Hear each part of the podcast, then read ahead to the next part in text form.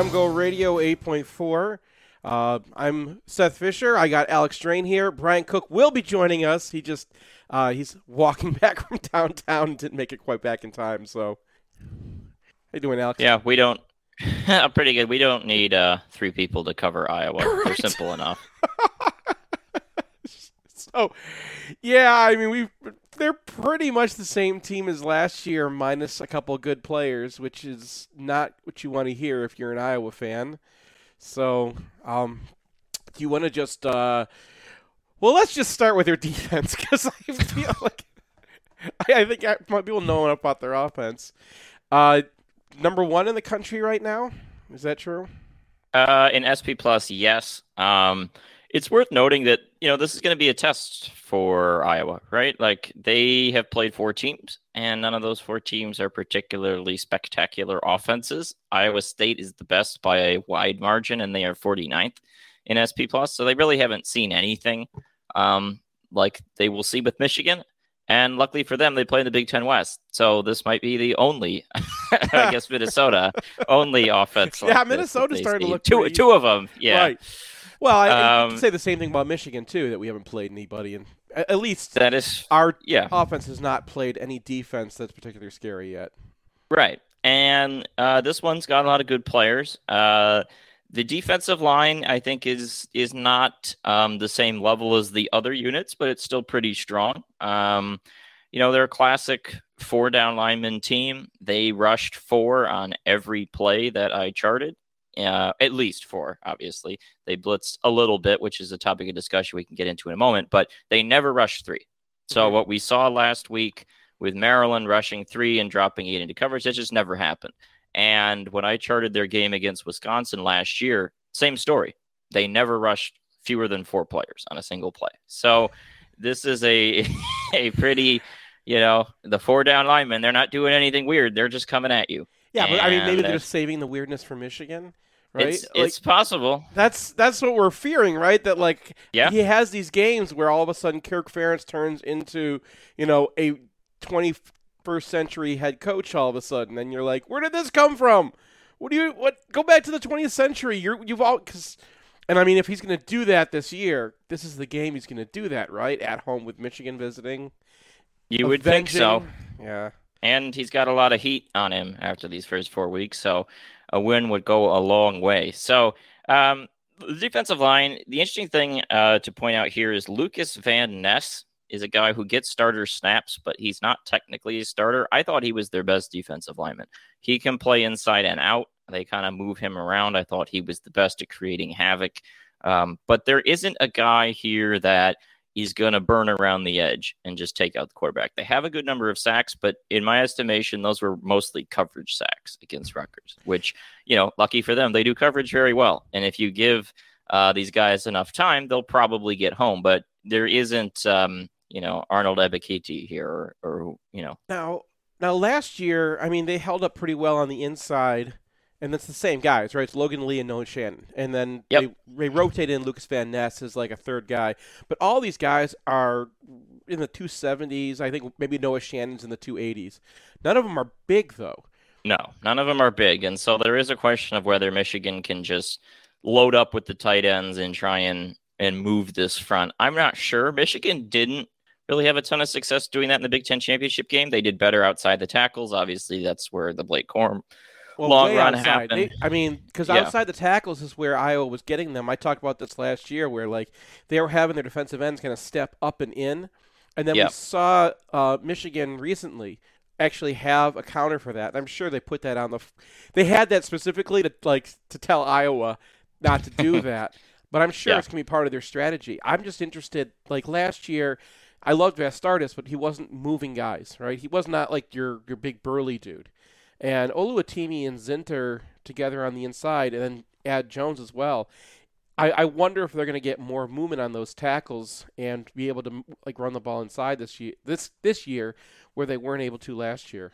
It, it's possible. Um, I think one of the other reasons why it, it, tends to not be as fruitful between the tackles is that even if you move those defensive tackles, uh, the linebackers generally know where to be. You have two returning starters at linebacker in Jack Campbell and Seth Benson. Uh, Um, mm-hmm. Campbell is the returning first team All Big Ten, second team All American, um, not the one time Michigan goalie commit uh, slash Edmonton Oilers goalie. Um, so th- those two guys are good. Here's the thing they're not uh, Devin Bush, right? They're not Junior Colson level of athletic. They are no, but they're guys great Iowa if, linebackers. I mean, Jack Campbell right, in particular. They, they know they know where to be. They know what to do. But one thing I saw with Rutgers that they did pretty well is they have a lot of those little guys, right? They have mm-hmm. those guys that like to run into space. They had a wheel route. They had a few.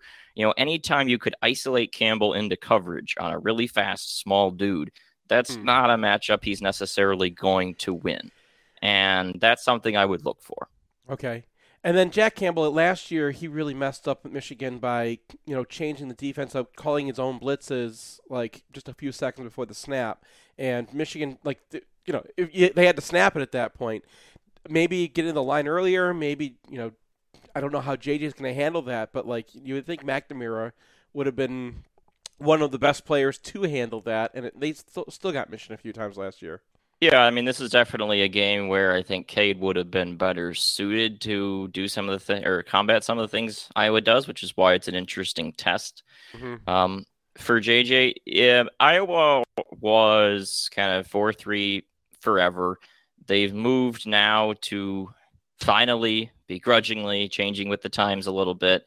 They've got uh, a cash, which is the hybrid space player. Um, so they switch out the third linebacker. So there's the Cash and the Leo. The mm-hmm. Cash is a nickel corner, and the Leo is a linebacker. Those are just fancy names, but they they swap out. So the Cash right now is Sebastian Castro, who is 5'11", 207. He's a cornerback.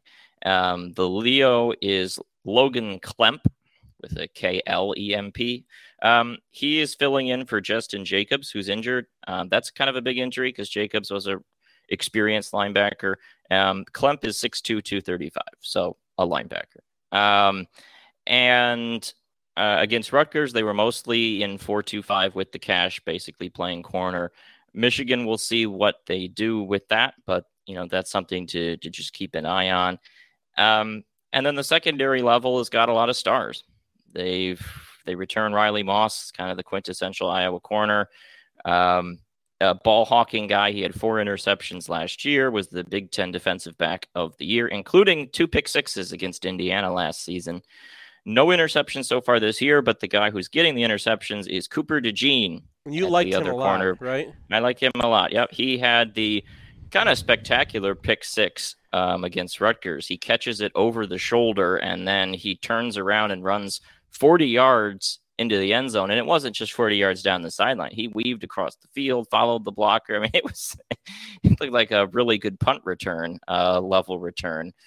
Um, but he was uh, did really well in that game. I mean, he I thought outplayed Riley Moss. And when you outplay Riley Moss, who is the reigning Big Ten DB of the year, you get the star on you. Right. So they've got two really polished corners, guys who know this system really well. And and even at the safety position, you've got a new starter, Quinn Schulte, replacing Dane Belton, who was an NFL draft pick.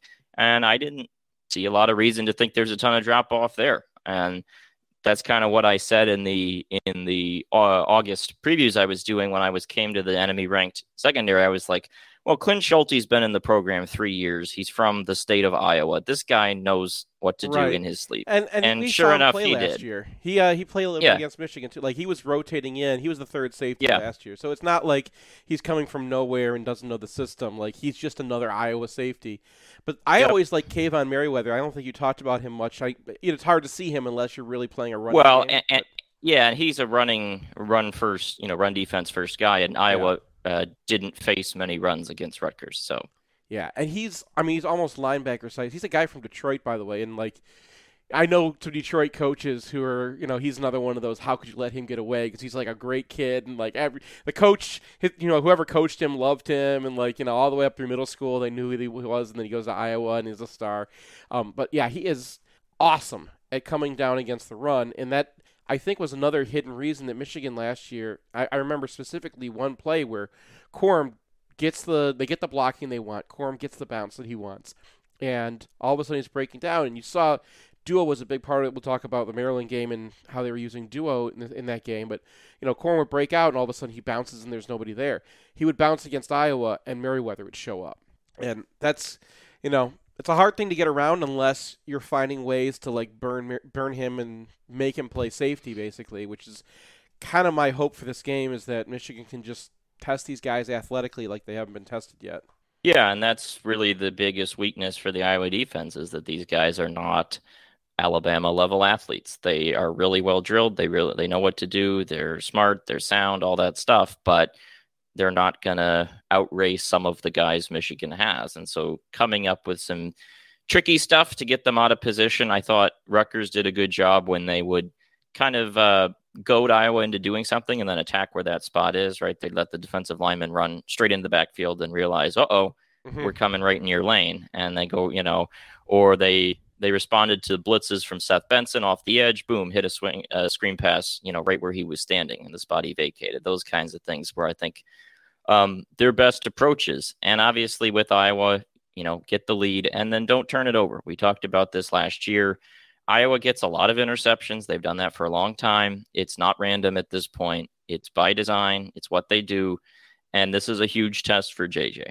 Yeah. No, the, the, the biggest way this game gets weird is if you throw pick sixes. And we are just coming off a game in which Iowa scored two defensive touchdowns, and they hung around against Iowa State but, because but it was against of lots of yeah. It's, I mean, I, I oh, we got a brand new quarterback this year too, but it's Rutgers, and they're like down to you know the bottom of the Big Ten barrel as far as quarterbacks are concerned right now.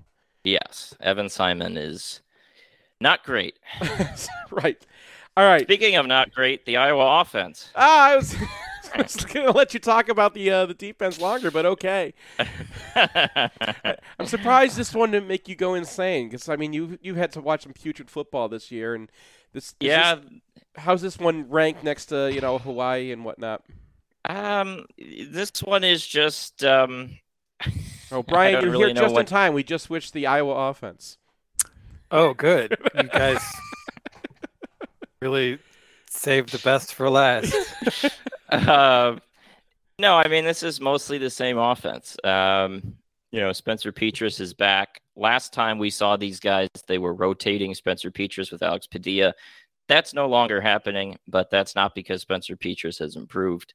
He's the same guy. Um, they lost Tyler Goodson, and that is kind of a big deal just because he was a pretty good player. And I was watching the clips from the 2016 Michigan Iowa game and was kind of remembering how much of a weapon Akrum Wadley was back then and like how different an Iowa offense can be if they have one guy who can do something like what Wadley was able to do. And Leshon Williams is a decent running back, I thought, but nothing special. And Gavin Williams and Caleb Johnson, the other running backs, are all just guys, really. Um, and it's kind of a similar story at wide receiver. Um, Keagan Johnson was kind of the guy I had hoped for Another in John- the offseason. Is everyone on this team named Johnson and Williams, by the way?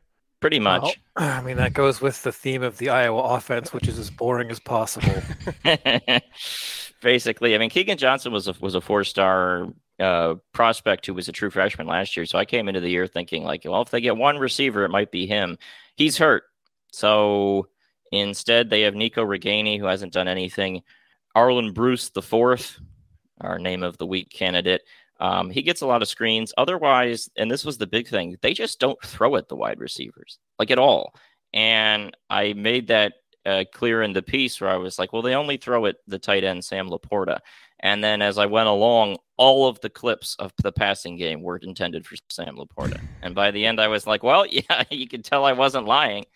They're all intended for this guy. I mean, they throw and it Arland Bruce, a... but like other than him, there's yeah. there's like six or seven targets all year. Split. They've gone yeah, split guys. between like five guys. Right. Um, and LaPorta had a great game against um, Rutgers. He had a great uh, route down the sideline, and that was Petras's best throw in that game.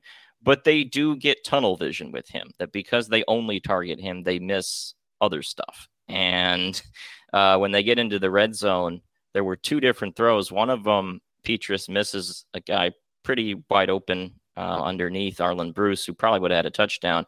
Instead, he's just jacking it up to LaPorta, who you know is clearly covered, doesn't come down with it. The other one, They throw a fade for LaPorta, and he gets yanked down. Yes, Rutgers didn't do a great job of that, but the ball was way overthrown, and it, that's kind of that's their red zone offense.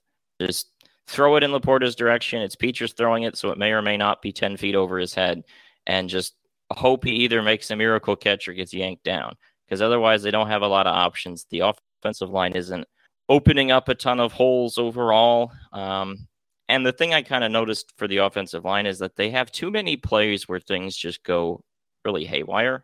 Um, you know, they'll gain decent yardage, and then all of a sudden, the third or fourth run of a drive will just be like a negative six yard run, or like two guys just unblocked up the middle, boom, hitting the backfield. And the problem with that is the, the Iowa offense, if that happens, the drive's over. Like they just cannot sustain a play in which you lose the down and you lose five yards they get into third and 12, the drive's over. And so if, if you have a second and seven play where you go five yards backwards and lose the down, that's it. And it happens too much. It happens in the passing game. They give up too many sacks, too many plays where it, it's not just guys getting beat, it's just guys not even being blocked. It's just not well organized at all. And it's just kind of a compound of all these problems. The, the wide receivers they don't throw to and aren't really getting open. The quarterback who can't throw accurately running backs just guys, offensive line leaky. All these things compound the scheme being stale. it's it's a multi-layered problem that why they can't move the ball. Yeah, I mean, uh, there were two things that really jumped out to me when I was going over their statistics. Is one, Charlie Jones, aka Chuck Sizzle, has more receiving yards than Iowa does. you might want to explain who that is. so Charlie Jones transferred from Iowa to Purdue and now has 533 receiving yards this season, which is more than the entire Iowa team has. And second, they've given up nine sacks. Yep. And they've only thrown the ball 94 times. So if you have a sack rate that's 9%, that's like 120th in the country. And look at who they've played. Like, sure, it's a good FCS team. Iowa State's a good team. Nevada is not. Rutgers is not. So they're giving up a ton of sacks relative to how much they're throwing the ball and where are they throwing the ball. They're throwing the ball close to the line of scrimmage. So, I mean, to me, it's really the offensive line that makes this feel kind of like terminal Ferentz spiral. I know they just went to the Big Ten championship game a year ago, but their offense is so bad. And I mean, just a few years ago, they had two guys at tackle who were NFL prospects. They just have a guy coming off of Rimington, and they have nobody on that OL. I mean, maybe there's a one guy who can turn into a player down the road, but the, just their bread and butter, what the thing that they've been doing forever, the kind of organization you see on their defense, you just don't see on their offense anymore. Yeah. So, I mean, is there anything that you're? I mean, who? Is there anything that you need to see, or is there anything that is going to like? A- any reason to worry whatsoever? Is there any like describe to me a scenario where Iowa's actually moving the ball, like crazy Iowa, Kirk Ferentz, all, all the weird stuff aside. Like, what what what's going to have them moving the ball down the field? Uh, Pregnant pause. um,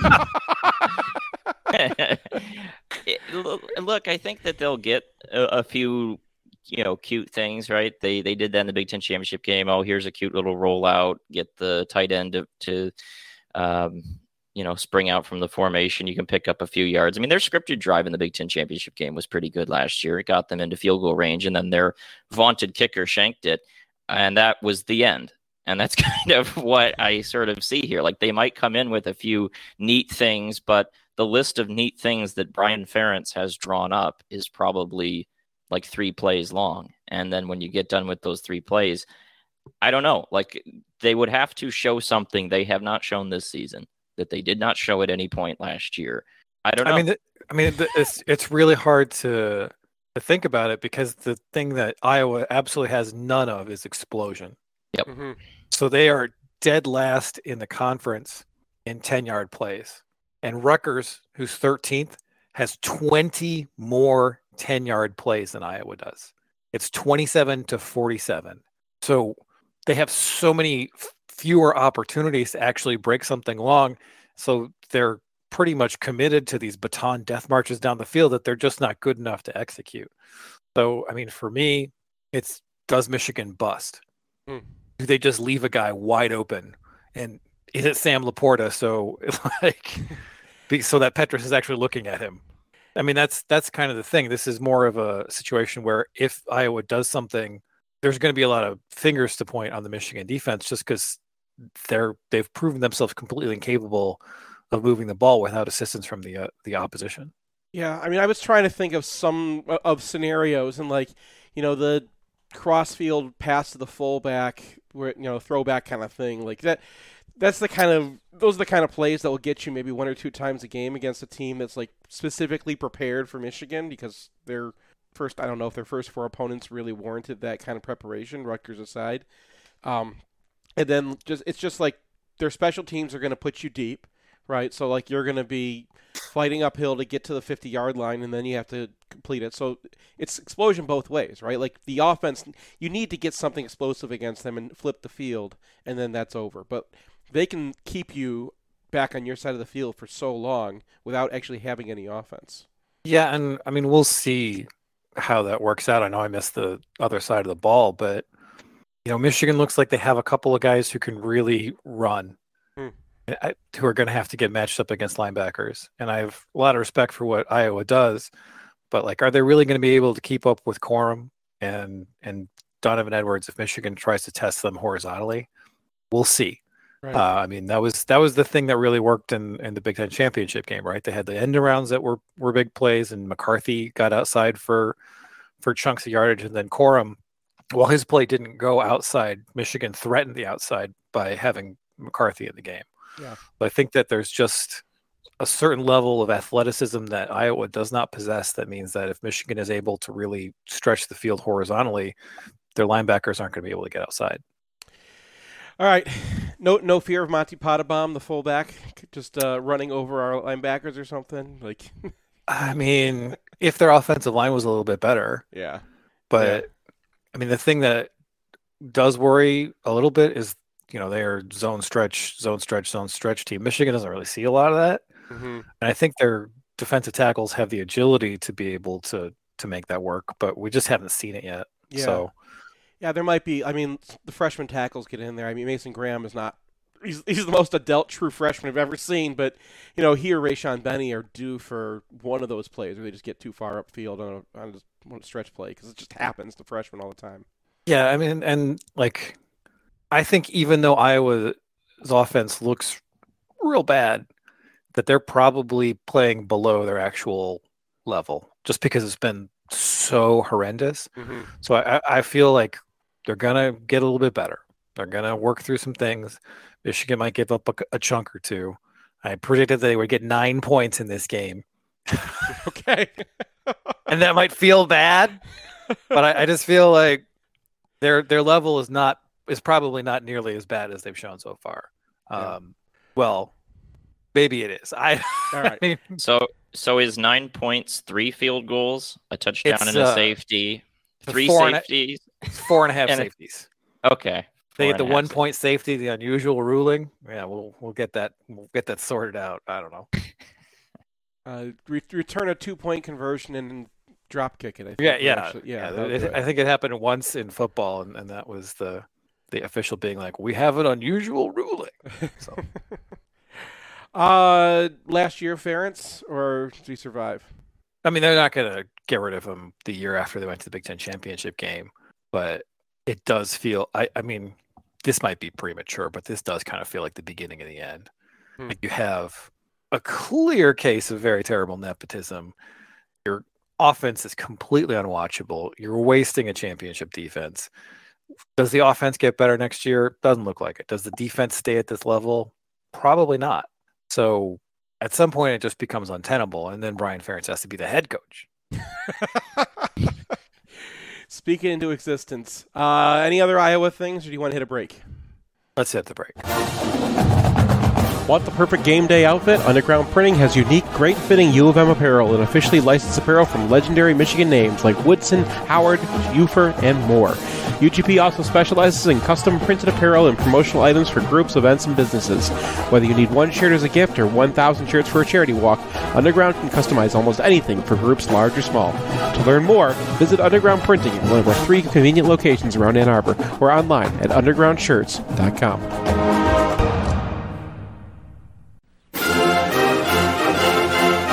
It's painless. It's online. It's group ordering made easy for your next custom printed apparel order. Pogo from Underground Printing will save you time and hassle.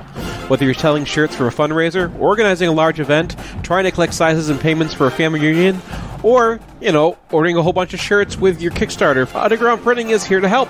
Save time and hassle every step of the way with their easy to use site. No more guessing what to order, chasing people down to pay, wasting time trying to sort out the order. They'll set it up, you can just sit back and relax. They'll even take care of individual shipping. To learn more about Pogo, visit them at any of their convenient locations or, under, or at pogo.undergroundshirts.com. At Peak Wealth, we believe we can help you retire with confidence. It's Nick Hopwood, certified financial planner from Peak Wealth in Plymouth. I graduated from Michigan in 2001 with an econ degree and founded Peak Wealth Management in 2014. And now we have over 240 million of assets under management. As a freshman in 97, winning the national championship in football and hockey didn't get any better than that. Both my wife and I lived in Bursley that year, and it's crazy because we never actually met while living in the same dorm. Probably because she had a car and I had to ride the bus. But we named our dog Bursley anyway, and he's on the payroll here at Peak Wealth Management. At Peak, we're fee based. We're your fiduciary, which means everything we recommend is always in your best interest. We partner with leading institutional money managers, focus on low fees to make sure every client has a financial plan covering retirement, college, tax, estate, insurance, and cash flow. Simply put, we are Peak Wealth Management, your comprehensive financial coach. Book your second opinion at peakwm.com slash mgoblog. Peak Wealth Management. Retire with confidence passion for e-commerce, sell stuff online, security, performance, conversion, beautiful user experiences, belle experience utilisateur, monthly marketing, PPC SEO, make your user a customer, conversion, eau Perfume for online retailers. Love your website. Let Human Element show you how. Available at human-element.com and find department stores, not find department stores. One and two and. If you find yourself on the wrong side of the law, you want a Michigan man in the huddle. Call criminal law attorney and former prosecutor Jonathan Paul at 248 924 9458 or visit his website at MichiganLawGrad.com. John is a proud graduate of the University of Michigan Ross School of Business and Michigan Law School, he looks forward to showing you the Michigan difference.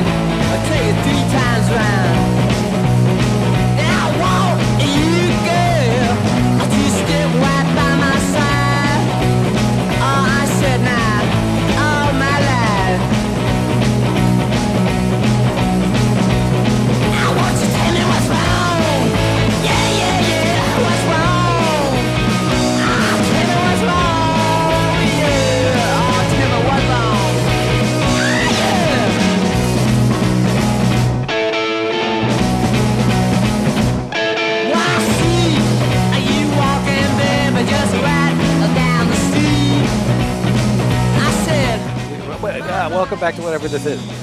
Uh, what's this segment, Seth? We're doing a great job of being a very professional podcast. We are. It's uh, it's the. I think we're going to talk about Maryland after we've seen the UFRs, and you were going to go first because offense always goes Uh-oh. first.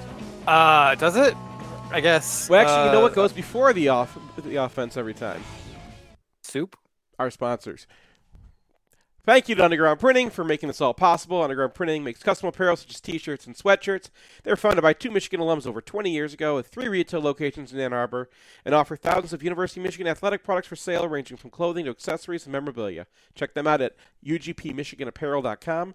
Check out our selection of t-shirts at mgoblogstore.com. Let's not forget our associate sponsors, Peak Wealth Management, Homeshore Lending, Ann Arbor Elder Law, Michigan Law Grad, Human Element, the Phil Klein Insurance Group, Venue by 4M, which is where we record on Sundays, and Signal Wire, which is where we are recording right now. All right, so UFR lessons from Maryland game. I think we're going to have to start with JJ McCarthy, otherwise the uh, roiling masses will consume our soul. Uh, I mean, it wasn't great it was there were a lot of dubious decisions in that game. The first real start against a real competition for young quarterbacks, kind of what you expected. uh, I'll start with the positives. Is that he did not miss by more than a few inches on any throw under 20 yards. Like Okay. that's something that you can't take for granted. Like Mhm. he, all of his inaccurate passes were bombs, all of them. and not all of Yeah, his Deb- bombs were inaccurate. Sure, yeah. I mean, one was on point, but that, there's an interesting story to that as well. So Devin Gardner, like an actual former quarterback, and he's looking at his mechanics. He's like, well, this is uh kind of unusual. And so what you see on his first few throws is he has this kind of a, a exaggerated follow through with his feet that kind of looks like a pitcher. Like you know, when they're just trying to put as much velocity on the ball as possible. Not that exaggerated, but you can see his his arm, his leg kind of swing around. So what happens is he misses all those long, and then on the last drive where he does attempt bombs, there's the one to Andrel Anthony, does not have the, the leg kick, and that's the first one that's short. And then two plays later, they loaded up to to Ronnie Bell, no leg kick, right on point. So when he's in the press conference after the the, the game and he's talking about how his arm was 110% oopsies I think there might be something to that because of course he has off-season surgery he misses the spring he's still recovering from that and every day he gets farther away from the surgery his arm's getting better and better back to where it was before possibly even stronger because obviously you don't have surgery if everything's completely fine Mhm. so it, he he has to adjust to to his body, which is adjusting. Now we'll see if this holds up, uh, if he's more accurate down the road. But I think there's a case that you can make that this was probably going to be a one-off in terms of deep ac- accuracy, and that he'll return to what we saw from him as a freshman. And I mean, having that arm strength back has. I mean, he's made some throws this year, but uh, that I, that's a good point that he hasn't really just. You know, Yeah, he hasn't had one of those one of those like out routes where you turn up the volume and you can hear the pop when it hits Mhm. the the wide receiver's hands. Like those just absolute bullets. I don't know if we've seen one yet this year. We've seen some pretty good throws. We've seen some throws on a rope. We haven't seen a John Elway right. kind of thing. I mean, that's kind of important for, for Iowa, especially because I mean, you mentioned this in the preview too, but there's that hole, right? Yep. Where you know, and, and this is in every cover too, and we saw it on Maryland was using it. We'll get to it in the defense too. Michigan, Maryland was targeting that as well, and I mean, there's just no way to defend that if you're also going to be taking away the middle, right? If because the safety's got to get over. Well, and in particular, if you're a cover two corner and you're sinking, and the guy who's running into the flat is Blake Corum, Mm-hmm. you might be sucking up on that. You know, I mean, if you want to have a linebacker chase that guy inside out, okay. Right. And if you, and if you want to to contain Blake Corum, that that corner is going to have to get a little bit handsy. Mhm. He's going to have to get a little bit. He's going to get his nose a little bit up in that flat. So that whole shot is what you got to be able to hit. So I think I think McCarthy will demonstrate that he has that Joe Milton in him. Because that was the best thing Joe Milton ever did is throw the whole shot. he was great at He it. was yeah. he is like an all-time great at throwing the whole shot and nothing else. But and Roman Wilson was great at catching it too. I mean, they they had that down. Well, I mean, I, it's just something where I feel like McCarthy is, is going to get there, even with the bad decisions. And so the bad decisions, there were a lot of them. There's that near interception. There's a couple of missed zone reads. The second one was fairly boggling, Hmm. where there's just nobody out on the edge. They put they put quads out there, and the quads are really paying attention. The there's four guys paying attention to the wide receivers. The and the defensive end just tears right after the running back, and there's no pull. I gotta fix that. You gotta fix that, right? Yeah, and then yeah. you know they, he's got Blake Corum on a wheel route against uh, Nchami, who's 260 pounds of defensive end, and he doesn't immediately pull the trigger on that. All right, we got to work some, through some things, and you know we we've been hearing all week that Maryland threw some things at uh, McCarthy that they hadn't put on film yet, Hmm. which makes some sense. This potential statement game for Maryland, they lose it eventually by a touchdown.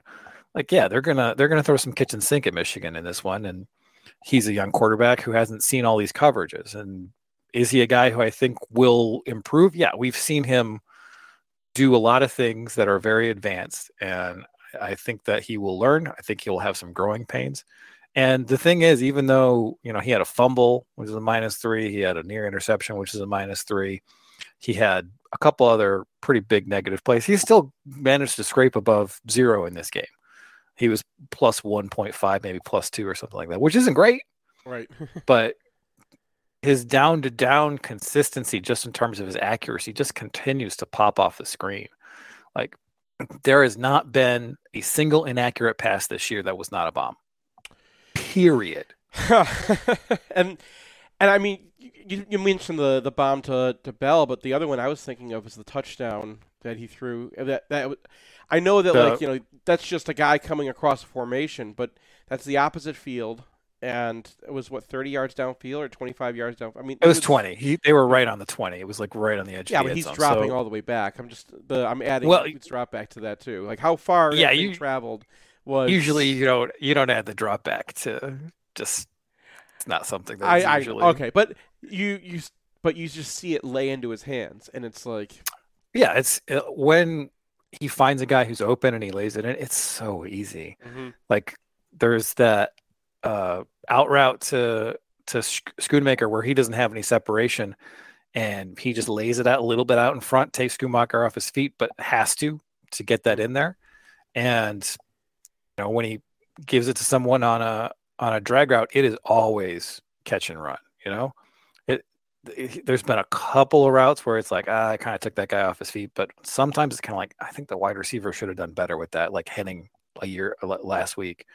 Um, so that has been utterly consistent, and it's just about recalibrating that deep ball and maybe getting a little bit more experience, being a little bit more decisive. And for the love of God, if you're running four verts, and there's nobody on the screen anymore. Just run the ball. you, it's there. You you alluded to this too that like, and I you know I call it the Pep Hamilton thing where like they they don't have an outlet route for him or guys don't don't stop when they're doing that like they're just running people all the way downfield. Yeah, the the vert stuff was I didn't like it because I don't know if there's a difference between four verts in an air raid and four verts not in an air raid, but all the people on the internet always talk about the air raid. Yeah. So this is my understanding of this play. And what four verts is, it is not just four guys running down the field, unless that's what it's supposed to be. If you get guys sinking, just bailing off the screen, there's supposed to be stops at 15 yards. And that's didn't happen. So that shot to Roman Wilson, where Sam told us that he released the wrong way. All right, he released the wrong way. Hmm. Can he come off that? Where's he going to go if he comes off it? He's got Corum at releasing, but Corum's got two guys on him, and Maryland is in the parking lot on the other side of the field. But the other guys aren't really running routes; they're just kind of jogging off the line of scrimmage, and that is something that you're seeing more teams do. Baylor started that, where it's just like save your energy Right. This isn't going to you. And it was a running clock in a late uh, in a tempo situation. So it was the that was the drive at the end of the first half. Michigan picks up a first down, they get to the line of scrimmage, and that's what the call is. So to me, that looks like a play that's just wired for Wilson from the start. And uh, throws off, but he can make that throw. You know, it's like Roman yeah. Wilson's got a release to the outside, is what what does he? With JJ McCarthy on the field? I don't think he does. Yeah, I think JJ McCarthy can put that in there. I agreed with Sam that like there are guys who will fight their way outside, but that's really not Roman's. Game. I mean, yeah, Roman Wilson is not gonna not gonna do that. And right. if it's a if it's really a fade route, and the other guy has leverage, you, you can't run through the guy. Mm-hmm. I mean, mm-hmm. maybe you get a pa- pass interference, which would be a very bad pass interference, but they do throw those flags. But to me, yeah, Jane Coaston like, wants that to be everybody's offense because they get those flags. I mean, to me, that's a mistake for McCarthy because you got to see where the leverage is. Mm-hmm. And if you don't like the leverage of the wide receiver, you got to come off it. But you can't throw it outside when the defensive back's outside. I yeah. mean, and there was, yeah, there were a couple other things where there was like three verts and then a dig route and they walled off the dig. And it's like, well, what is he supposed to do now? And the answer was run, run the mm-hmm. ball. But the, uh, he's got to have that in his bag, right? Because if Michigan is going to run all those routes real deep and they get covered, fine. Because there's nobody on the field except defensive end or something or one linebacker, and he's fast enough that he can make people pay for that. But he's got to have that reaction. Mhm. You know, that's something that a a lot of young quarterbacks rely on too much.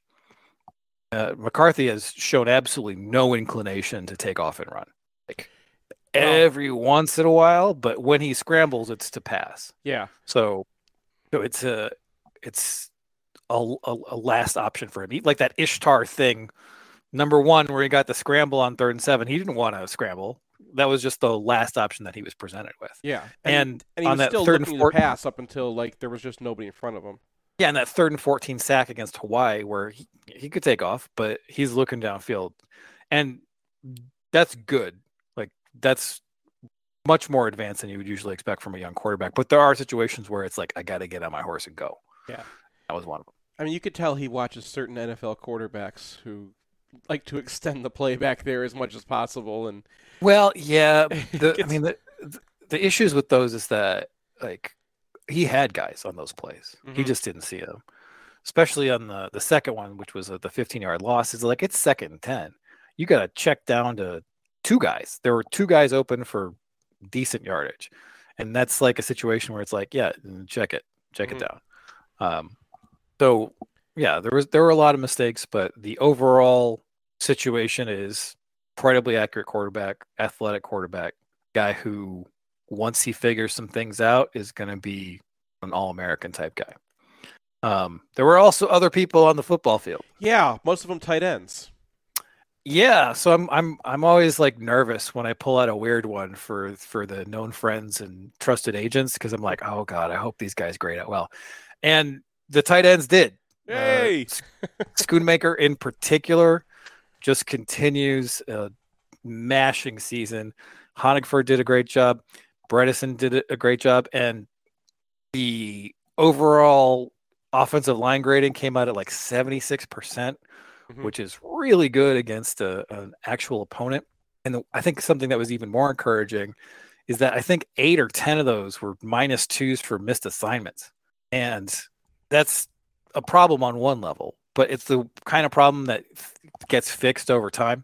yeah. I mean, it wasn't a, it people- wasn't something that I think we were worried about. Maybe maybe Al Hadi or something, but like I mean, you've seen Hayes Well, in the program for years. Zinter, he's not going to lose battles once he gets to a guy, and I don't mean, think Jones Zinter had a proven to two. guy too.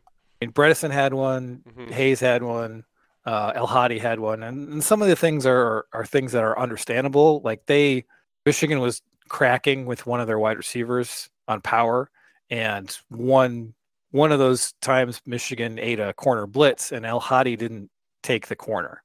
He was just trying to get to the linebacker, and so they're going to run that again later in the season. And what you're going to see is El Hadi is going to kick that quarterback out, and then the wide receiver is going to have to go to the linebacker, and they're going to make that switch on the fly. I bet Hmm. you a dollar. So I would much rather see that in game four and your first game against a real opponent than guys getting pushed around.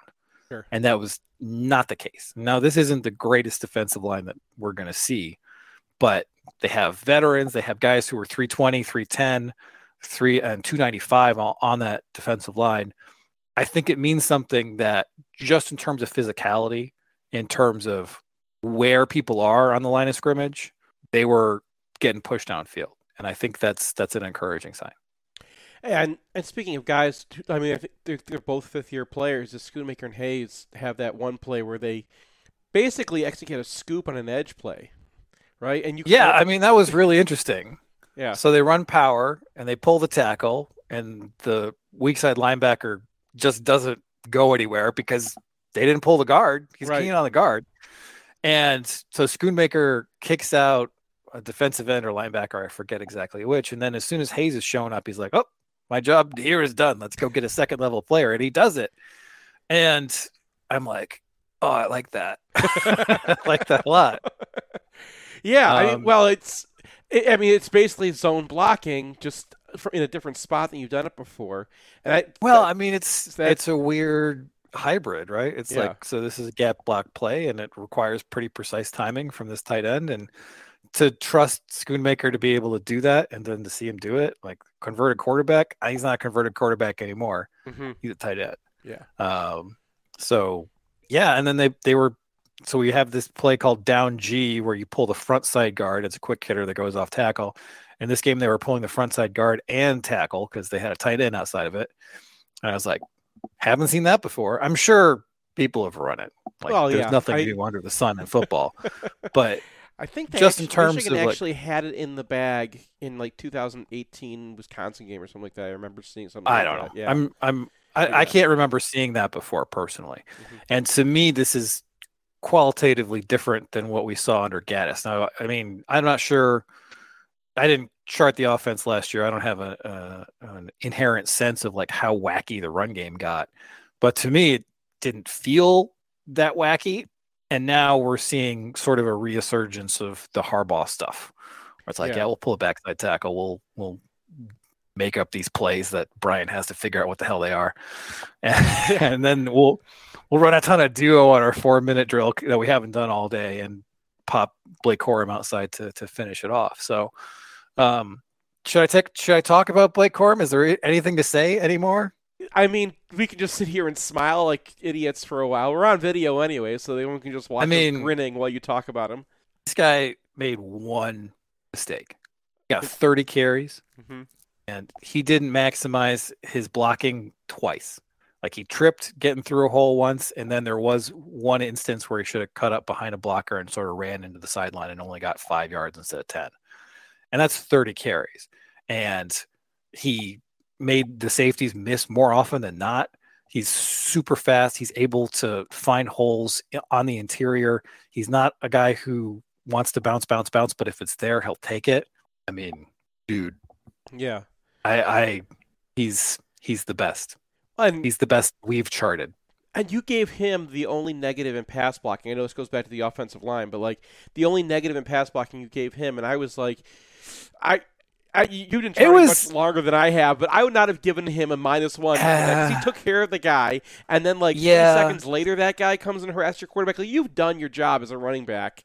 If you It was- eh, stop that guy from getting, you know, It was pretty borderline. Yeah. I mean, I thought about it, but in the end I gave it to him. I mean, there's there's never exactly a clear answer for a lot of these grades, and you're just trying to try to be fair as possible. And right? yeah, I, I I fully admit that one was I felt like that one was because I was there last year with Blake Corum, where it's like I'm giving this guy a lot of positives. I'm worried that I'm just becoming a Blake Corum fanboy. So like when he, when No, I mean, if go he- like against him.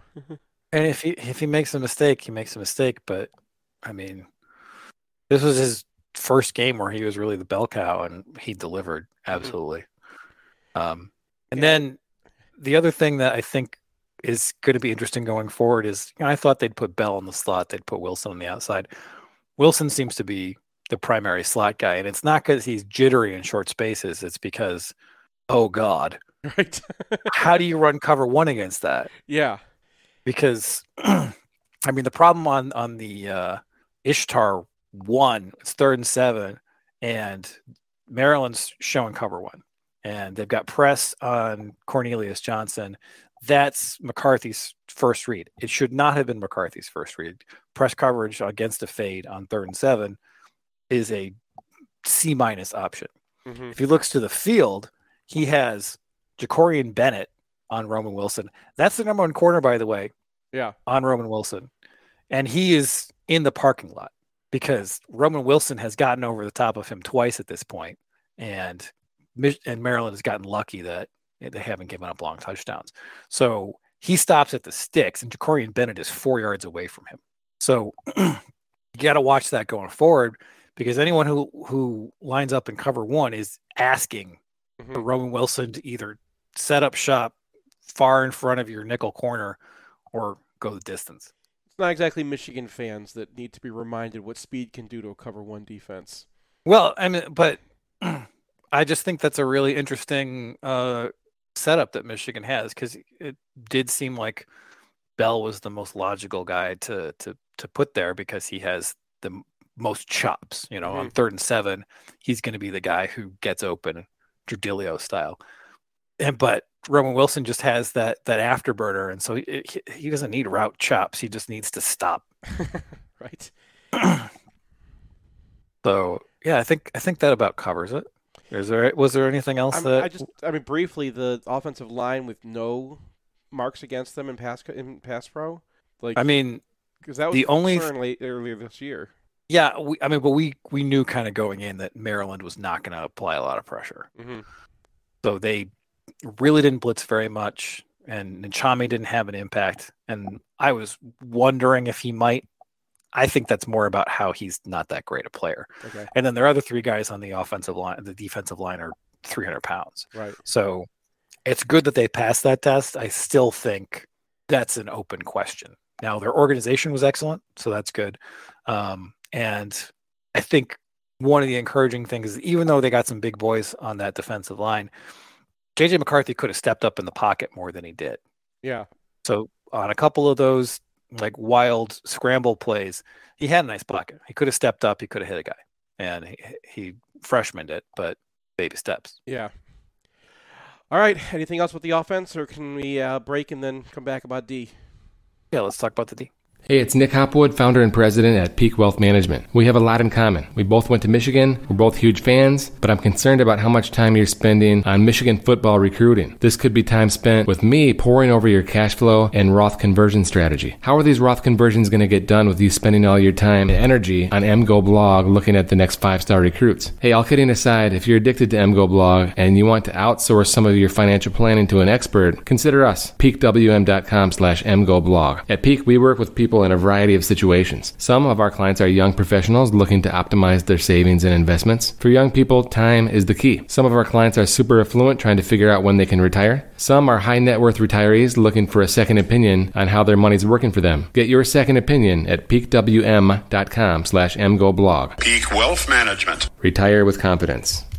The only thing we can be sure of about the future is that it will be absolutely fantastic. I'm thinking of the incredible breakthrough made possible by developments in communications. Arthur C. Clarke's 1964 vision is now reality with SignalWire, a cloud platform that enables developers to build the applications that will reshape the future of communications. These things will make possible a world in which we can be in instant contact with each other wherever we may be. You can add cutting edge, real time video and audio to any product, website, or application with APIs and SDKs for developers of all skill sets. SignalWire is optimized for high quality and low latency communication functionality, for video, voice, and text messaging capabilities. Almost any skill could be made independent of distance. Men will no longer commute, they will communicate. See for yourself at signalwire.com. Use code 2021 and receive $25 in developer credit. Go to signalwire.com. SignalWire Communications OGs, original geeks of programmable communication.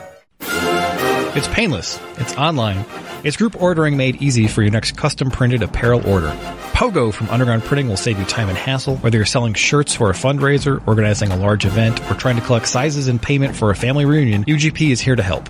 Save time and hassle every step of the way with our easy to use site. No more guessing what to order, chasing down people to pay, or wasting time trying to sort out the order. We'll set it up and you can just sit back and relax. We can even take care of individual shipping. To learn more about Pogo, visit us at any of our convenient locations or at pogo.undergroundshirts.com. Want the perfect game day outfit? Underground Printing has unique, great fitting U of M apparel and officially licensed apparel from legendary Michigan names like Woodson, Howard, Ufer, and more. UGP also specializes in custom printed apparel and promotional items for groups, events, and businesses. Whether you need one shirt as a gift or 1,000 shirts for a charity walk, Underground can customize almost anything for groups large or small. To learn more, visit Underground Printing at one of our three convenient locations around Ann Arbor or online at undergroundshirts.com.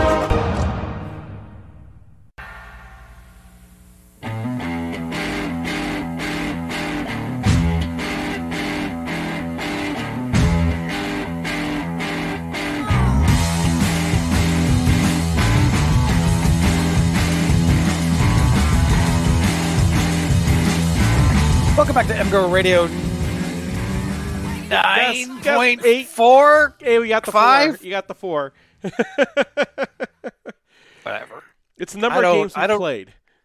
I don't recognize your numbers, Seth. They're You, all you created this. You are responsible for this. I would have just like kept on naming them. We'd be on like number two hundred something or whatever right now. oh, just like oh god, oh my god, any of these. It's uh, alarming. All right. Uh, so defense, defense versus Maryland. Uh, first, let's let's start with the good news. Tell tell me what you saw in the Michigan secondary.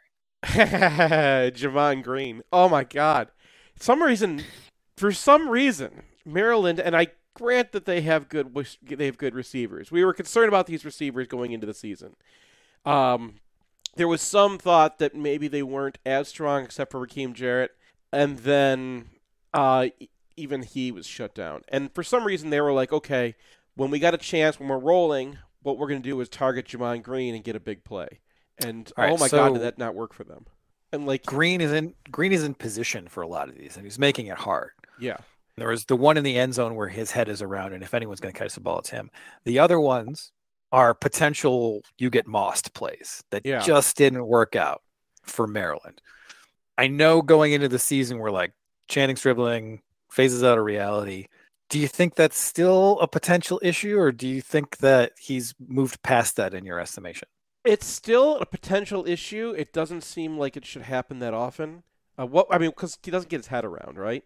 And like sometimes yeah. he gets his head around very late, and he's just kind of waving the, the. And there was one or two times where you know a guy could have made a play, but the thing is, he's in the guy's chest.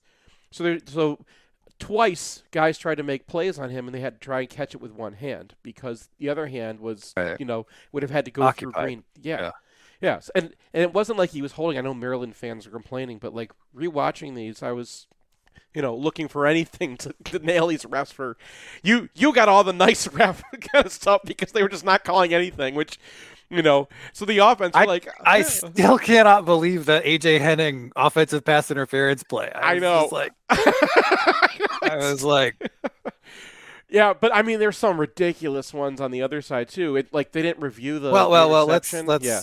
let's but let's yeah. still concentrate on yeah. But like, so so one of the things I think we should get at here is that getting your head around is not always the right play. Okay, like if you're out of phase, and if you're in trail, you need to like not do that because the chances that you're able to make a play on the ball are low and the chances that you're able to make a play on the receiver are pretty good. Sure. So, yeah, but I mean, the, they teach you in the NFL to turn your head because they're going to call pass interference on things that aren't yeah, even pass. This isn't the NFL, right? So, so yeah, I, but I mean, he's he's got that on his mind, obviously. But the the the way I mean, you can turn your head around and still defend those. If you're that well in phase with a guy, it's not like he was in trail coverage and had to catch up. He was well, he knew what route this guy was running, and he put him in the sideline, and he gave him two inches to catch the ball. And whether his head was around or not didn't really matter. It's just whether you're playing the ball or you're playing the receiver at that point. And he had him, he had the receiver locked up. Well, this this happened with Michael Floyd, mm-hmm. the incredible six foot four Notre Dame receiver, and Notre Dame is playing Michael Floyd, and I think we're playing like JT Floyd. and Michigan. There's a call. Michigan is just like, all right, we can't cover this guy, but what we're going to do is as soon as he touches the ball, we're going to shoryuken him. We're going to drag and punch the ball out. Mm-hmm. And I think they may have done this with Green, where it's just like, okay, we're not going to try to get the head around that much.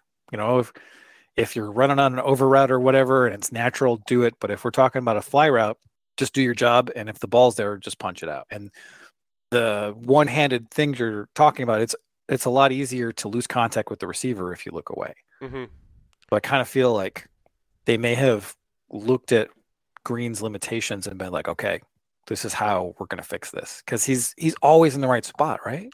Yeah and he's and and you got to understand how um how intelligent you have to be to pick up on the route and use that in order to, to help with the coverage. So like when he is covering that fade route that we that he got over, and then he wants offensive pass interference, but it's uncatchable anyway. Um, but like the yeah, they're not going to. That would have been a, that would have been a hilarious flag for them to throw. It would have been ridiculous. Just the the, the vibes, especially given all everything they were letting go that day. If they'd thrown that flag, it would just been knee slapping. Anyway, he didn't just get on top of that route. He waits for the guy to get almost to him, and then he hops over on top of the route. And I mean, what that does is now you have a cornerback directly in your way. You can run that guy over, or you could try to like leave your route, but it's a fade route, and the ball's almost going to be, you know, ball's ready to be in the air. There, if you dominate the route like that, there's not a whole lot that the receiver can do other than completely put himself out of position, uh, because he's basically, I mean, you've ju- jumped into his into exactly where he needs to go, and you know that's not pass interference. That's completely legal. You're facing the play. It's really just jumping the route before the ball's in the air, and he was so good at that this this game. There's another time where a guy tried to uh, break outside of him, and he it looks like he's going to give it out up outside, and then he hops outside, and once again, now there's you know a little bit of hand fighting, and he goes downfield, and the guy's completely locked up. The ball didn't go his direction that way because the guy was so the guy was already in the sideline. Um, so even when he was not targeted, Gemon Green was just owning those routes. Okay. Do you have any other secondary takes before we move on to Sainristil? of the less pleasant? Yeah. Yeah, I mean, Go ahead. Yeah, I the the way he tackles is like he's been doing it for four years. It's it's weird that a guy like this was playing offense last year because it's not just he can cover and he can cover right. He can tw- turn his hips. He's got the he's got the chops. He's got the speed. They weren't. It was actually Rod Moore was the only guy I think who was outrun of anybody on this defense when they they have very fast receivers. It's going to happen against Maryland. Uh, and Sainristil his tackling was fantastic. Like he looked like a guy who'd been doing it for years.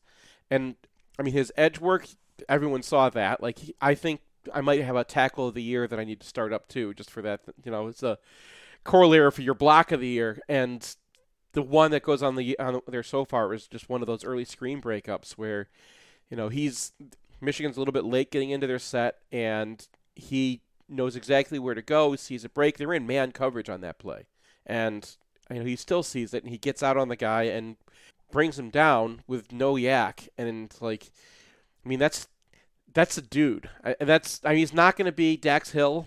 He's not going to you know be blitzing the way that Dax Hill was. He's not going through a guy. Um, on the blitz, actually, if he got picked up, he got stopped. But you know that's he's a, he's cornerback sized. But I Yeah. kind of think he's going to be an NFL cornerback now. Prophecy shall come true. All right. Yeah. Now now we gotta move on to some some less uh, salutary matters. No, we don't. gave- no, we don't. gave- no, we don't. Mazi Smith. All right. all right. Mazi Smith. We had a Mazi You gave Smith game. you gave Kalel Mullings a hideous score. Uh-huh. like a like a score that I'm like skeptical of because it's like I've done this before where I'm like, oh, wouldn't it be nice if all the problems were just this one guy? we couldn't replace him with a starter. they weren't though. There's a lot of negatives injured. on the other guys too. Yeah, So but it really stuck out. I mean, for was it like zero minus fourteen? That's yeah, I mean a couple of like them were I was getting mad and throwing negative threes at him. And- okay. Okay, you shouldn't do that. Well, he had two negative threes. Can't no wait. There's no way you can have a negative three on like a play that goes. Uh, there was a touchdown at the end of the game. Oh the oh the Yeah, oh okay maybe Yeah. maybe that's a negative three.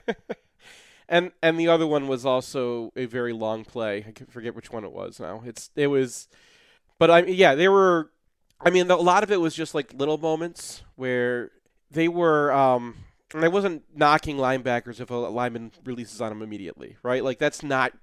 If you're if that's happening, then your defensive tackle should win his one on one in front of you. And you know, Devin Bush maybe hops out of the way of those guys, but I don't necessarily negative that. I did negative if the lineman is is holding up a double and you have a window to shoot into the backfield. The ball's already so it's not like they're being read on an RPO. But if you have a window to shoot, you got to shoot. And that was something that you know we've seen Nikhai Hill-Green be very good at. It's something that uh, Josh Ross was very good at. Josh Ross last year, yeah. Yeah. Yeah, and that and that's so it's not like something that they don't teach, right? That can't be something that you don't have in Michigan's defense because other linebackers last year were doing the same thing in the same situation. Colson came in for a bunch of those. He made up all of his points by being fast and doing crazy stuff with his athleticism. And Mullings did not. He picked up maybe six or seven of those. I mean, is there a case here that you're going up against Maryland Mm-hmm. and you're you're just coaching these guys to be like, all right, don't get RPO'd in some sort of heinous fashion. Like this might be a game where the linebackers are just being coached to not shoot the gaps instead of and like sometimes it's it's it's a third down or whatever and that's like clearly not i- the ideal kind of situation but i mean it's just hard I- think it's probably even harder for linebackers these days to be real decisive um just because they'll Yeah. throw it over your head now Well, and, and because part of the whole the way the game was officiated, Maryland on their throws had guys four, three, four, five, six yards downfield at, at times. So it was. It's not like a, a lineman releasing downfield could tell you know is going to be a tell in this game because Maryland realized that it wasn't going to get called, so they were just throwing guys downfield. I specifically tried to look for guys who were getting red on RPOs and give them a break. Mm-hmm. So like that's actually why Barrett didn't come in for as many because he was sitting back as well. But Barrett was usually the guy being read. They were reading the edges a lot more because their RPO game, um, they had a few slants that they were trying to get, but a lot of times it was outside stuff. Right? They wanted to throw it outside. And they they wanted to throw bubbles. When they did throw bubbles, Sainristil was usually there. Um, but they, uh, you could tell that's what their game plan was. And Michigan actually had scouted that and reacted to it very well to force it back inside. There was one play in particular where they they think they have it set up, and you could tell that uh, Tagovailoa thinks that he's got um, the bubble screen there because the safety has come all the way down. The safety I think is Rod Moore in this point. He's all the way down like he's blitzing. And then he backs out. He goes when they bring a guy across the formation. He goes out with the with the bubble, and then he has to go to his second read, which is a zone read. Um, he's it's actually a midline read, and Michigan gives him a, a, a handoff, and you could you could tell that was an RPS plus two. That was a they wasted all their guys. They thought they were going to get a big play on the backside. Maryland had the scripted. Michigan called the right play at the right time to, to beat it. And all you need to do is you got singles on the front side and nobody for Barrett, and Barrett's just sitting there not attacking it. And it's like, this is this is what you set up. Just pay it off. And that I think just the linebackers, Colson, Barrett, Mullings are not comfortable yet. None of them are in knowing what you got in front of you, knowing it's your opportunity, and going and get it. And I don't think that that really comes without lots of experience in Colson's case, um, or just having that kind of you know mentality. And Barrett's never been that guy, right? He's never been an inside linebacker kind of guy. He's a viper. Right. Um, all right, moving on to the defensive line before we get to the the really pleasant part. Mm. You know, it felt live like Maryland just didn't get any pressure the whole game. Yeah. And then you kind of go over the, the film again, you're like, well, I mean, there were instances where Michigan was very close to a sack and Tagovailoa was able to escape or just got the ball off. And this is a situation in which adding up all the numbers and coming up with some numbers at the end seems pretty useful. So, what was your take on Michigan's ability to get to Tagovailoa? It's got to be more organized. So that's the thing. They actually would have guys getting to the backfield, and then there's one example where I, I gave Morris a plus because he comes through defensive. He comes through the tackle, and he pressures, and he gets Tagovailoa to to have to leave the pocket, and there's nobody else coming around. Like last year, you had Hutchinson being able to go inside a guy. And when he did that, the quarterback has to abandon the pocket. He has to step back. He has to run out that side because you're giving up the edge when you do that. And then what you normally have is somebody rushing around the outside in order to track him down. They weren't getting that guy. So there were a lot of instances where they someone had a good pass rush um, maybe there was a stunt in the middle and they got uh, Smith going up the middle or Jenkins up the middle. They would have the good pass rush. They'd put him out of the pocket, and just nobody was there to collect. And I don't know if it's rush lanes. It's kind of hard for me at this point. I don't have the technical know-how to know like what the rush lanes are and, and on, on certain types of blitzes and who's responsible for what. But so I'm trying to guess, and I give out negative to like Harrell because I think he's the guy who's supposed to be getting out there. But well, like, it's often it's not necessarily one particular guy's fault. I mean, there's right. pass rush wins where you just win and then you get a sack, but then there's pass rush wins where you need someone else to clean up, and it's not that Jaylen Harrell didn't do it. It's that not Jaylen Harrell didn't do it, and Mazi Smith didn't do it, and Chris Jenkins didn't do it. Yeah, I, I also noted I it, I came out in the end of the game with a pretty high pressure score, but then I looked at how much of that pressure score came from the last drive when Tagovailoa right. is out and they're playing Moore and Okie, right? And those guys are your pass rushers. And lo and behold, they're getting a lot of pass rush and they got sacks on those drives. Um, so, like, same offensive line. Yeah. Different quarterback who actually turned out to be fairly mobile, but Mo- Michigan probably isn't respecting his ability to move nearly as much. They're not. No. And then you put your freshman out there, and then your transfer out there, and things suddenly get better, like Way a lot bet- better. Way better. And, and Like then I like have, bench bench someone better. well, I, I I don't know how those guys are against the run is the thing. Because that's a situation where Maryland's down two touchdowns with three minutes left. They have to pass. And so those are your pass rushing dudes. And I mean, it's a huge difference with Morris in there. It's a huge difference with Okie in there. Uh, sorry, with Moore in there. Morris can pass rush. Morris is, I think, fine. He might be. He's not necessarily fast enough to be able to he's- do it in his own. But He's, I mean, he's exactly Chris Wormley. He's Exactly. exactly. Chris Exactly. Wormley. Yeah, and Chris Wormley was part of a very effective pass rush. He was a cleanup guy sometimes, and he was, or he's the guy kind of forces you in to chase Winovich, right? They I mean, don't he's- have yeah. the Winovich. Wormley's pass rush was like he didn't have you win, you get a sack pass rush. He had you win, someone else clean this up pass Get rush. out, yeah, you have to leave the pocket, go find somewhere else to be quarterback, and usually wherever else he would be, there'd be somebody to challenge him. Uh, the problem is, you know, Upshaw is just not a pass rusher. He gets stuck on guys. He doesn't have any moves. He's just. I think if they had more defensive ends, he would be a tackle right now.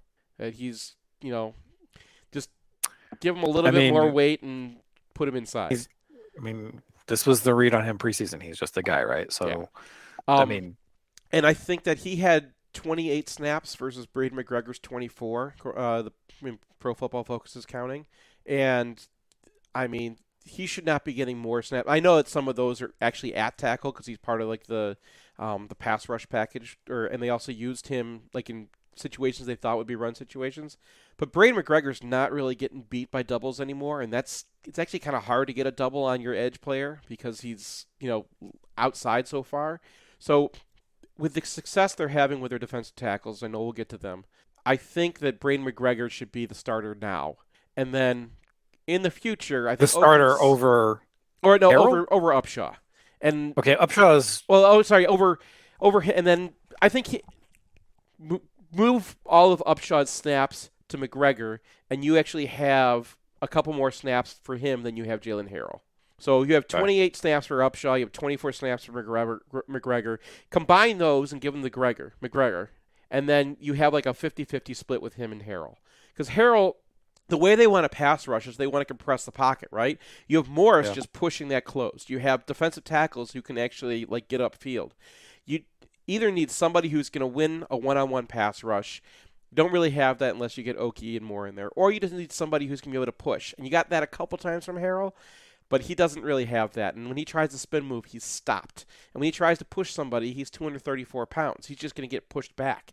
So he actually can win a move and then lose the pass rush because the tackle can fix himself. It's the Big Ten. There's going to be holding, and that really nerfs him, right? Like as long as he's got a hold of you, you're not getting. He's not. Harrell's not getting free, and it. all right. Yeah. All right, Mazi Smith, go. Ha!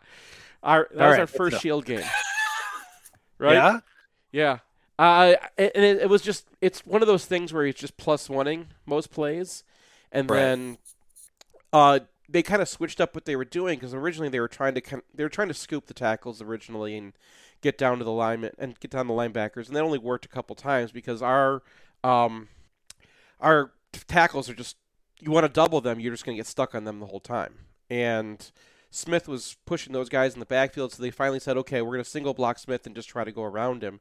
And then it was up to him to like dominate that guy, and he was. And I think what happened with Maryland's run game later in the game was they were running at a single Mazi Smith, and he was two gapping people. And okay, now it's over, right? Like that's the they're they're they're not even getting to the linebackers anymore, and that's what we saw earlier in the season too. But Smith didn't get to play often enough for it to really matter. And now you have, you know, a full game from him. Uh, He barely left the field this whole game, and that really turned things into a that that's you got to see what Mazi Smith's gonna do, and oh, so is it awesome? Also, he was the guy who got to pass rush. Jenkins really kind of was the one they had. You know how Michigan's pass rush leaves like one tackle down, so it's just not going to be an escape up the middle. And this time, Smith was the one that actually got to go upfield, and that helped his scores as well because he was the one consistently uh, pushing the pocket, forcing the the quarterback to gather when the defensive ends weren't weren't, weren't doing it. And then I think it's notable that Mason Graham and Rayshaun Benny both came in for good scores. Like not a lot of snaps, but a bunch of impact in those snaps and not a lot of negatives. Yeah. So we were both right on that Benny one, where uh, where he just whips a guy and he's in the backfield and like um, that play. Okie needs to kind of help out. Okie needs to get outside and he needs to be pushing a lot harder, right? You can't just sit there, get stuck on your guy, and watch your your defensive tackle make the play. Right, especially because he's got a guy outside him who's the edge. Yes, um, but also Benny got around that guy so fast I thought he actually did have time to collect himself and get low if he'd if he'd been no. practicing a little bit more. But it's still, it, I mean, it was it was a hell of a play, and it's it was an example of what you're going to see from Benny in the future because that was a very athletic play to make, and just being able to get in the backfield, whether or not you're making that tackle, like that's a dude. Yeah, and, and so we saw Cam Goode very briefly at the beginning of this game. Right. And then it was mostly Mazi Smith and Chris Jenkins and then Graham and, and Benny. I think you have a pretty solid two deep at defensive tackle now, which is amazing. Because they could get all these guys back. They're not gonna. But Mazi Smith is gonna be in the NFL. But to have this kind of depth, and then you got Kenneth Grant coming, you got George Rooks, like this was a huge trouble spot a couple years ago, and now it looks like it's back to being a strength. I know it's it's over. it's like it's uh, you know, I mean Graham was just solid in this game. He didn't get that many snaps really. I, I uh, he because Goode kind of got a little bit of his playing time early in the game, and um, and Benny was playing a whole bunch too. But uh, yeah, I mean like he just feels like one of the guys now. And then you got to see a whole game with Jenkins. He's just so hard to stay on. He's got long arms and he's got that athleticism. So I mean, he's not Mo Hurst, right? Or if he's Mo Hurst, it's going to happen next year. But like he just doesn't stay blocked and he doesn't make big mistakes. And like that combination is just um it's over. Like I mean, I, I can't tell you Rooks is going to be awesome, but like you're going to you have depth or like all the backups now are freshmen except for Cam Goode and I mean e- yeah. even Rooks has flashed a little bit here and there so I think that yeah. and he's also still undersized so I think he's he's still got some some come up to do in the weight and when he gets there he'll be pretty good. All right, we're going to take one more break, come back and we got a gimmicky top 5 for you. If you want to see where our post game podcast happens, or if you need a spot to land in Ann Arbor, check out 4M, Prentice Partners' beautiful brand new flagship property at 830 Henry Street in Lower Burns Park and across the bridge from the big house. Their 11 spacious six bedroom, six bath suites feature state of the art digital capabilities and are laid out for comfortable, efficient collaboration. You can also rent a 4M unit for shorter stays, say if you want to come to town for a football weekend. I want to add myself that they're also taking over Lucky's. We're really excited about their plans for that space. So if you're by the stadium, swing by 830 Henry or visit Prentice4M.com. This is Matt Demrest, the owner of Homesure Lending. We're a local mortgage company here to help you purchase with confidence and refinance with ease. People don't get mortgages very often, so it can be confusing. We'll break down every single line item so that it all makes sense. And at the end of the day, if we're not giving you the best deal, we'll tell you to go with the other company. We're here to offer our simple mortgage guidance. This is Seth Fisher from MGO Blog. Over the years, we've sent dozens of readers to use Homesure Lending, and every review that's come back has been raving. I myself used them to refinance after doing our original loan through our bank. I was amazed how much smoother the process was for our complicated loan. Brian used them, you should use them too. Finding out whether it makes sense or not to refinance or getting pre approved to buy a new home is easy. Head over to homesurelending.com. That's H O M E S U R E lending.com slash MGO blog to find out more. Or call us at 734 531 9950. That's 734 531 9950. I've got two of my favorite people here with me, kind of an annual tradition Cooper and Colby. Cooper, how old are you? 11. Colby, how about you? 9. Can I get a go blue? Go blue! NMLS number 116135, equal housing lender. Here's a thing people say. Seth, tell me about your insurance. I'm actually glad you asked me about that because I just changed my insurance and I'm really happy I did. Let me guess, you use Phil Klein and Owen Rosen of the Phil Klein Insurance Group. They are MGO blog readers and they don't advertise during football games. And they've got a five star rating on anything you would care to see. Call Owen at 248 682 7445 or visit them online at philkleininsurance.com. In southeastern Michigan, the yearly cost for a nursing home averages approximately 100,000. It doesn't have to though. Reed McCarthy founded Ann Arbor Elder Law after handling a tricky situation for his own family. Years of experience later, his boutique firm works with clients across southeast Michigan dealing with Medicaid planning, long-term care, and tax, disability, and family law, not to mention family dynamics. If you have a family member who may need that level of care, or if you're ready to start your own estate plan, Reed can give you a plan for the future. Visit AnnArborElderLaw.com or call 734 945 9693. That's 734 945 9693.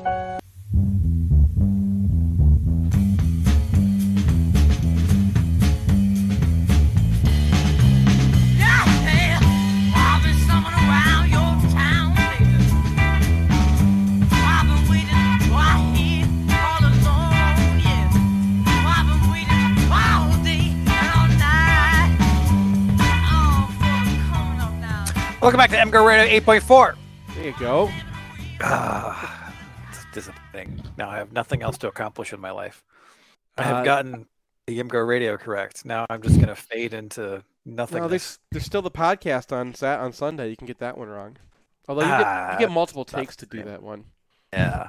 Yeah, that's true. That was Sugar Shack, right. by the way, Detroit-based Sugar Shack. If uh, if you want to check out the musician, that Can you say that with more enthusiasm, please?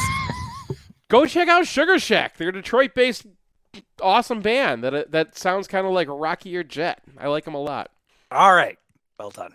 Thank you. We have a gimmicky top five contrasts. Nominally, this was supposed to be the same thing, the same start, and then a different finish, but that was really hard. So just do contrasts.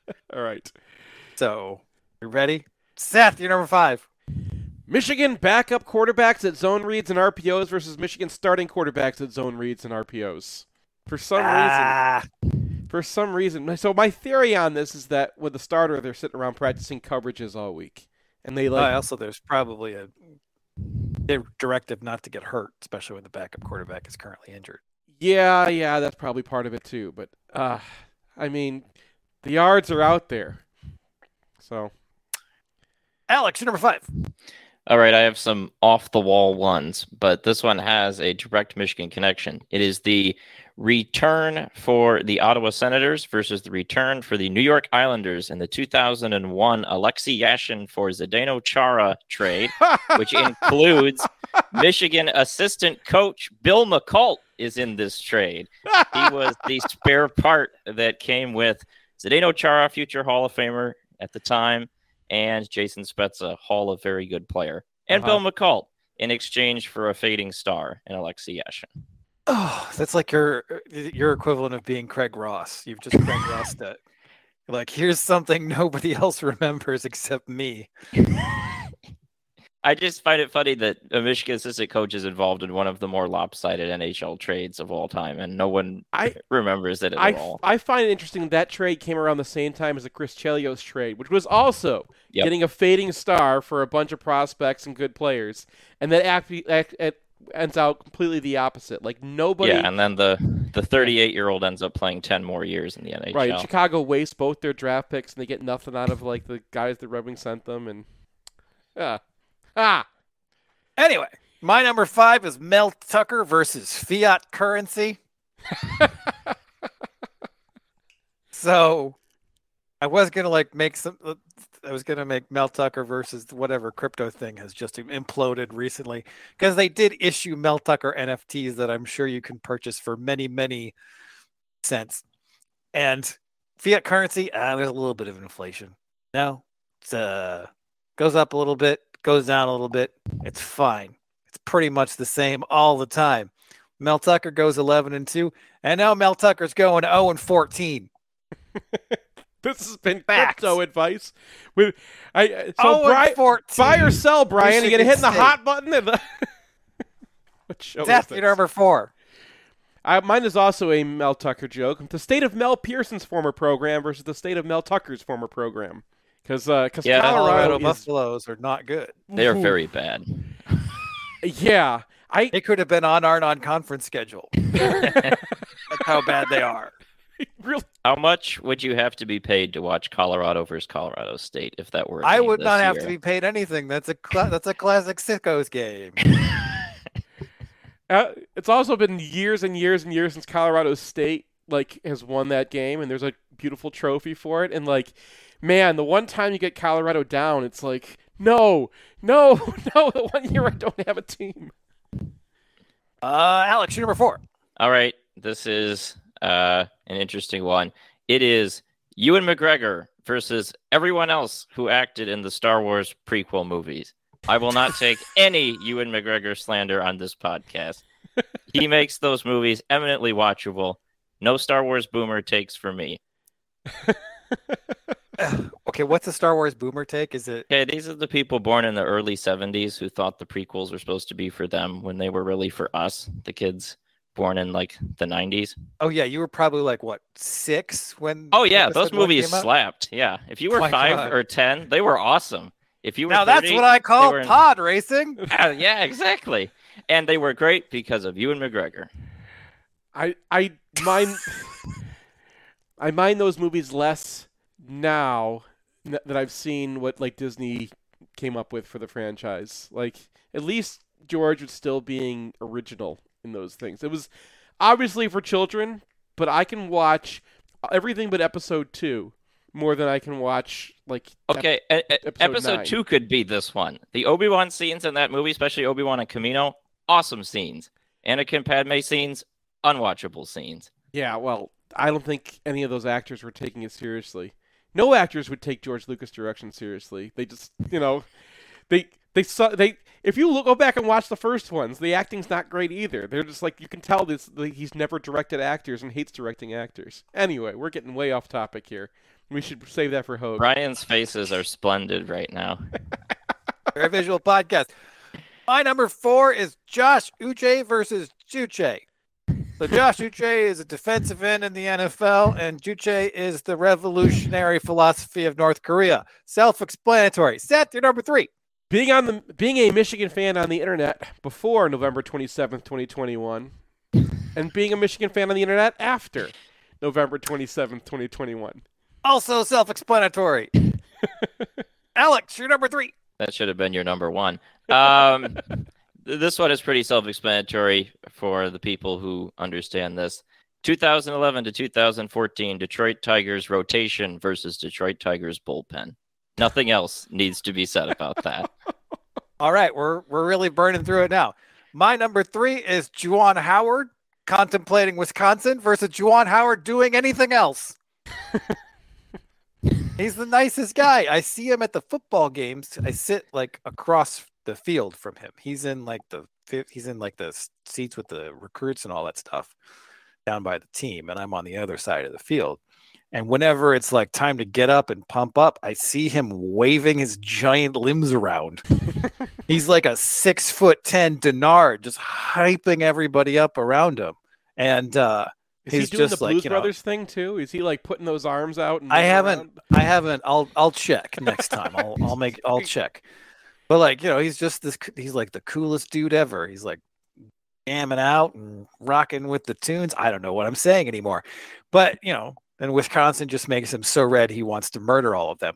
Completely normal reaction just means he's a human being. But yeah, understandable. Seth, you're number 2. Caveman offense under Jim Harbaugh versus caveman offense under anybody else besides Jim Harbaugh. Oh, I think I think uh, Does anyone else? Paul Johnson. Mm, I mean, that's not caveman. That's triple No, option. it's not. Yeah. I think I think you got it. I mean, It's anybody else. I mean, even the Wisconsin guys, like Chryst' Yeah, offense is not caveman. It's just outside zone, right? No one else is putting three tight ends out there in 2021 and making it work. Yeah, that's true. All right. Yeah. Uh, Alex, you're number two. Okay, Alabama kicking from 2007 to the last couple years versus everything else about the Alabama football program over that period of time. Dominant in everything but their inability to make field goals. That was their only uh, kryptonite, but now they have a good kicker, so that's They it's also faded. recruited quarterbacks. Even that's boring. Yeah. Alabama making everything boring and winning all the time. Got to stop that. My number two is the Rose Bowl versus a UCLA home game. Hmm. You go to the Rose Bowl and there's all these people who are incredibly excited to be there. They're like, yes, this is the best stadium in America. I can't believe I have the privilege, I have the ability, I have the wherewithal to be here at this time in this place. And then for UCLA home game, it looks like, you know, Michigan State playing a Big Ten team. There's nobody there. There's nobody there. There is nobody there. And I know it's 30 miles away from campus, and in LA, 30 miles may as well be 300. But Do you know what they've atta- have they announced the attendance for those games? Four. I mean, there- Attendance was that's not fair to Michigan State. There was at least 50 people booing at the Minnesota game. And Seth, you're number one. The nepotism hire of Jim Harbaugh Damn it. Yeah. versus every other nepotism hire in Big Ten history. And I get to do this one because I know Big Ten history. Sorry, Brian. I I I think you. I think that was everybody's number one. No, I, I have I have one. Okay. Uh, yeah. I'll I'll throw mine in here real quick. Uh, Michigan offensive lines under Tim Drevno versus Michigan offensive lines under Ed Warinner. Yeah, my number one is Iowa nepotism versus Michigan nepotism. Yeah. But I mean, I'm gonna start going first of Big Ten these. in there, man. Like, I always go last, and that places me at a huge disadvantage. do you remember Michigan's offensive line in like 2007? That was like like the Andy Moeller lines. Like that was that was hard on us too. That's So- true. Yeah. But I'm gonna start going last because you guys are always stealing my my bits. Well, I mean, can't can't can't. no, I mean you're you're the you're the editor. You're the the original. You're supposed to have the better bits. You're supposed to like beat us. It's not it's not our fault that you know. It's, All right. we're the Marylands. Go blue, beat Iowa. Sit all night long. She makes a ruska, ruska, vodka, vodka, singing this crazy song.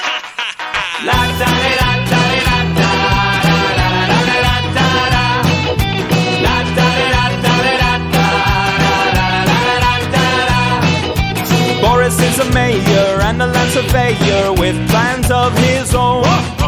He hates Aruska, he hates a Volta, bandit from his home. He hates Aruska, Ruska, vodka, vodka. He never drank a single drop. He hates Aruska, Ruska, vodka, vodka. This poison he swears to stop. He's singing la da da da da.